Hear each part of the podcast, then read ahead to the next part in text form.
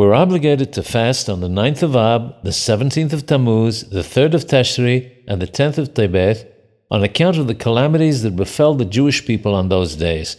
The Shulchan Aruch writes that everyone is obligated to fast on these days. The Ramazal adds that pregnant and nursing mothers who find it very difficult do not fast. Even if they don't find it difficult, they are exempt. However, they have had the custom of fasting in such a case. The purpose of these fasts is to be a reminder to us of our wrongdoings and the wrongdoings of our forefathers, which were similar to our own, which caused them and us all these hardships. The purpose of these fasts is to do a confession for all these sins and to repent and scrutinize one's deeds more than on other days of the year.